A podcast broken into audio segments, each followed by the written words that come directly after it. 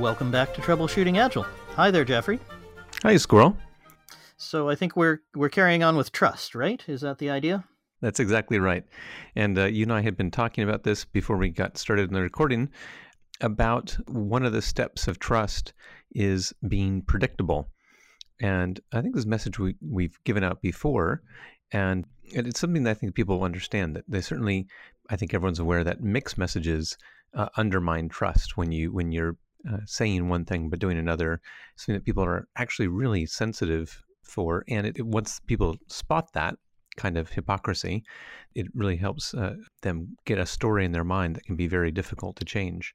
Mm-hmm. And I know you you have a really good example of that of a of a company that claimed to have a supportive environment, but it turned out you learned that hadn't been everyone's experience. Can you can you tell us about that? Sure. So I came in as CTO in this company, and there were just a couple of developers there. And this one guy, and we're going to call him Billy, he would turn up and he would have these kind of shouting experiences where he'd kind of have a freak out and go home. Didn't seem to be triggered by anything, and it was really hard to understand what was going on for him. But uh, he'd obviously been traumatized and, and had a difficult time. So, one of the things I thought would really build trust and start to help Billy and others feel that they were having a good experience instead of having such a hard time was to do the very classic agile thing and get a t-shirt size for a bunch of different projects and measure what would be feasible to fit into the next sprint since we were going to start working in sprints and start working in a more agile fashion and so I called the whole team together and I said, "Hey, here here's a list of 10 things." And I started writing them down on the on the whiteboard. And I got about to number nine, and uh, Billy had one of his outbursts. But this time, what he said was, uh, This is impossible. I've had it. I'm done. And I said, What do you mean by I'm done? And he said, I quit. And I said, Well, that, that's interesting. Um, so I marched everybody else out. I said, Okay, Billy, do you want to tell me what's going on here? Because I'm really confused.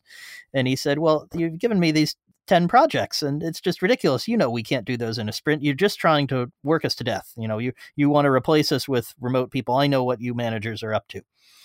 And what eh, was really interesting about it as i dug into it more with him was that he had such a firm story. We've talked about aligning stories. His story was so misaligned with my actual intention that when I had said at the beginning, quite casually and without making a big fuss of it, that we were going to do t shirt sizes and decide which of the 10 projects would make sense, he hadn't even been able to hear that. All he had heard was, we're going to do all 10 of these things and you're going to do them. And if you can't, tough, you know, you're, uh, you're out of here. And so he said, I'm going to jump before I'm pushed. So it was a, a, case where he'd, he'd been so mistreated and had such a difficult time previously that he couldn't even hear what I was saying. It's so classic because it, what he heard was something that fit his existing story, which fits very well with we talked about the ladder of inference and how we select data from the environment, but what we select is something that's colored by the beliefs we already have about the world. So we have this sort of feedback loop. Exactly. Well, he, he saw a list of 10 things. He thought, we must do all 10 things. and he selected out the piece of information that Squirrel says we're going to t shirt size them and only do a few, maybe none. He he only selected the there's a list of things on the board, therefore Squirrel's going to make me do them. Yeah, which comes from you know this is a reasonable environment with unreasonable people mm-hmm. who have questionable motives, and and that was a, a, view that he had because of past actions at the company you told me that his past examples where that led him to made him feel he really couldn't trust uh, the managers there to uh, be reasonable about estimates. Yep. And it was that company and, and, earlier ones where a list of things on the board really was a demand to do this set of things as quickly as possible and often in an unreasonable time.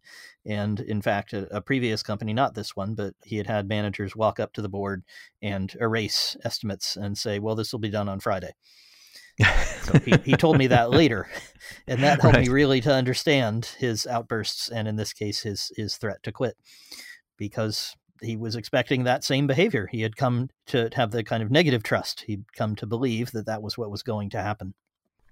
Right. So if we want to build trust, then rather than because we're no longer on the undermining trust series, yeah, exactly. that, then it's very clear that we want to be predictable when we want to have our actions uh, match our words. Uh, this this can be more difficult uh, than it sounds. Uh, you know, I've talked before about Chris Argyris. And we're going to provide a link in the show notes to an article about him where he talks about his theories of actions. Because one of the things he talked about is how people will often have two different sets of theories. There is the theory that they talked about, which is their espoused theory. And then there's the theory in use, which is the theory behind their actions that they're actually using. And that these two things are often different uh, in, in ways that we don't recognize at the time. And different things can lead to it. But this, this is one thing that came to mind recently when we were doing our series on how to fail by acting unilaterally. In part four, we talked about the assumption that my feelings and behaviors are justified. And often what that means is we, we will end up taking actions that don't match what our espoused theory is. Because we would say as a theory this is what things that i believe but in, in practice when we feel like we're right and something is important at stake and the other people aren't to be trusted well then maybe it's okay for us to do something that uh, we wouldn't normally say was our behavior but it's the it's the circumstances are leading us to do it well, hey, you know, we always trust our engineers. When they give us estimates, we believe them and we follow them and we believe except, you know, that Billy guy, you know, he he often overestimates. So I'm I'm just gonna update. I know he'd want me to do this because more we, realistic this way exactly and and all of us agree and i'm doing it right here in front of everyone so definitely he can see that that's why it's a more reasonable estimate so that's okay. That may sound ridiculous and some of our listeners may be laughing uproariously as they hear that and say i would never do that. I challenge them to think about cases where they have and if you think you've never done it ask your friends because it's much easier to see in someone else than it is in yourself and so it's easy to recognize it as i tell the story and say oh i would never do that. I predict that uh, every one of our listeners has done that. Certainly I have, and Jeffrey, I know you have. Yep. When we talked about using the ladder inference as a tool for introspection, that can be something we can find that way. But looking on the positive side now, let's assume that we are in a situation where um, we're not going to have that type of conflict. The other problem we can have is we may be acting coherently, but it turns out that uh, all of our ideas and theories about why we're working the way we are is something we, we haven't actually shared. we, we we're very consistent with the ideas that are in our head, but we haven't actually shared them with other people, so we have no ability for them to begin to trust us because we're not providing information to show that we're predictable. We're showing actions, but we aren't showing the reasoning behind the actions. So we can't say, well, you can know that I'm going to do this because my reasoning is thus and such.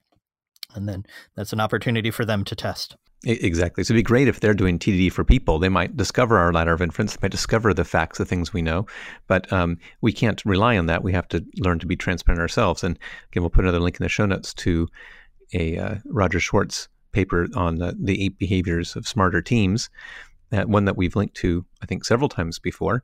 One of our favorite papers. That's right, because it talks about the behaviors that work to build trust. And two of the sort of behaviors he talks about one is um, sharing all relevant information. So, in terms of the, the ladder of inference, this is the things that are low on the ladder. What's the data that we've seen? Mm-hmm. And then he also talked about sharing reasoning and intent, which is now a bit higher up on the ladder. This is the assumptions I've made, the meaning I've added, and and what, what I'm trying to get to, to, to have happen. And when we share those things, the people we're talking to can look at our actions and see that they match the messages we've put out in the past. Or if they don't, they can ask us about it. So one way or the other, we we win. Yes, because we're trying to align our theory in use and our espoused theory. And if we fail, someone can catch us, and if we succeed, they can build trust in us that we're actually doing what we say. Right. A good example here we have is uh, another story that, that involves Billy. This is the Billy story part two. And can you tell us what, what it was that then happened later that you were able to um, provide this kind of transparency?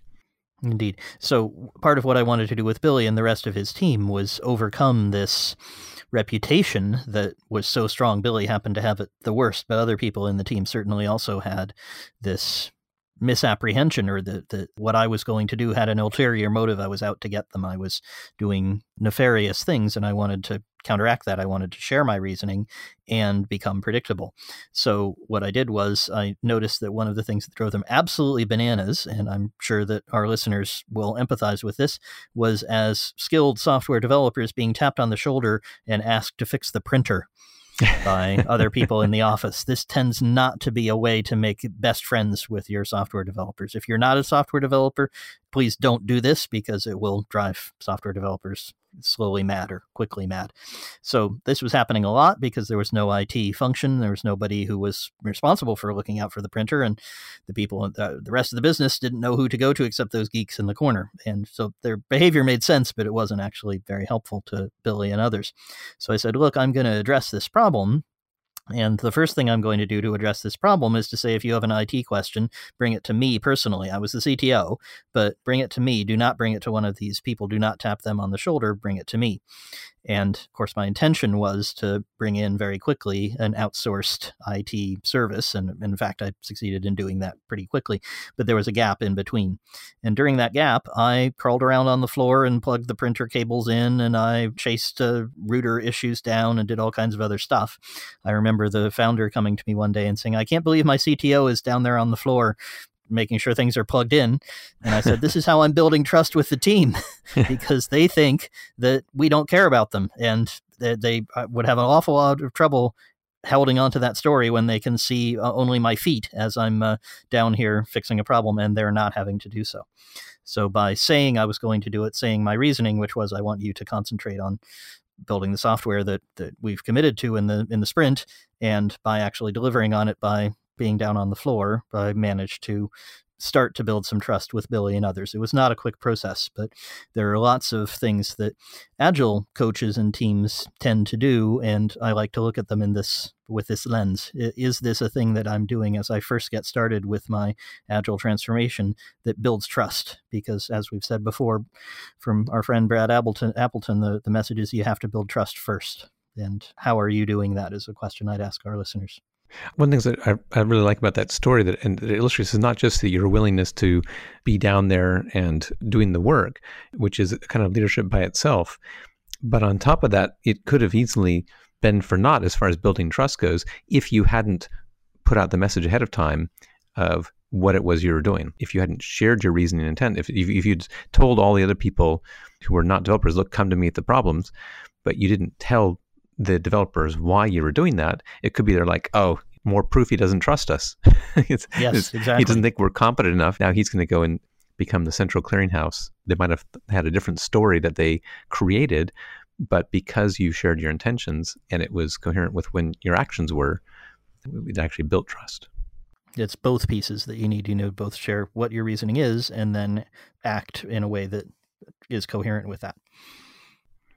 All right. Thank you, Billy, for providing us with uh, two stories uh, that uh, go together here to talk about trust and the, first of all, the, the problems you can have when there's a mismatch between people's espoused theories and, and actual actions that can lead to uh, distrust, and then later on, the ability to be transparent and, and consistent to build trust. Indeed. Okay, well, listeners, uh, we'd love to hear your stories about trust. We've been talking about it for a while, and uh, it's a very interesting topic. So if you have any at this holiday season, maybe you have a little bit of extra time, you could drop us an email, send us a tweet, and find any other method you'd like for getting in touch with us. Troubleshootingagile.com has all the links and things you could need. And uh, we'd love to be talking about issues that you've had with trust. What have you done to build trust with your team, or, or where are you struggling to do so? If you'd like to hear us next time talking about trust and other troubleshooting agile issues, please click the subscribe button in your podcast app of choice, and we'd love to be talking to you next week. We're going to be heading into a new year soon, so uh, our book will be coming out soon, and we'll be discussing more topics. Trust is the first chapter, so we're we're looking forward to talking about more of those things in the new year. All right, thanks, Jeffrey. Thanks, Squirrel.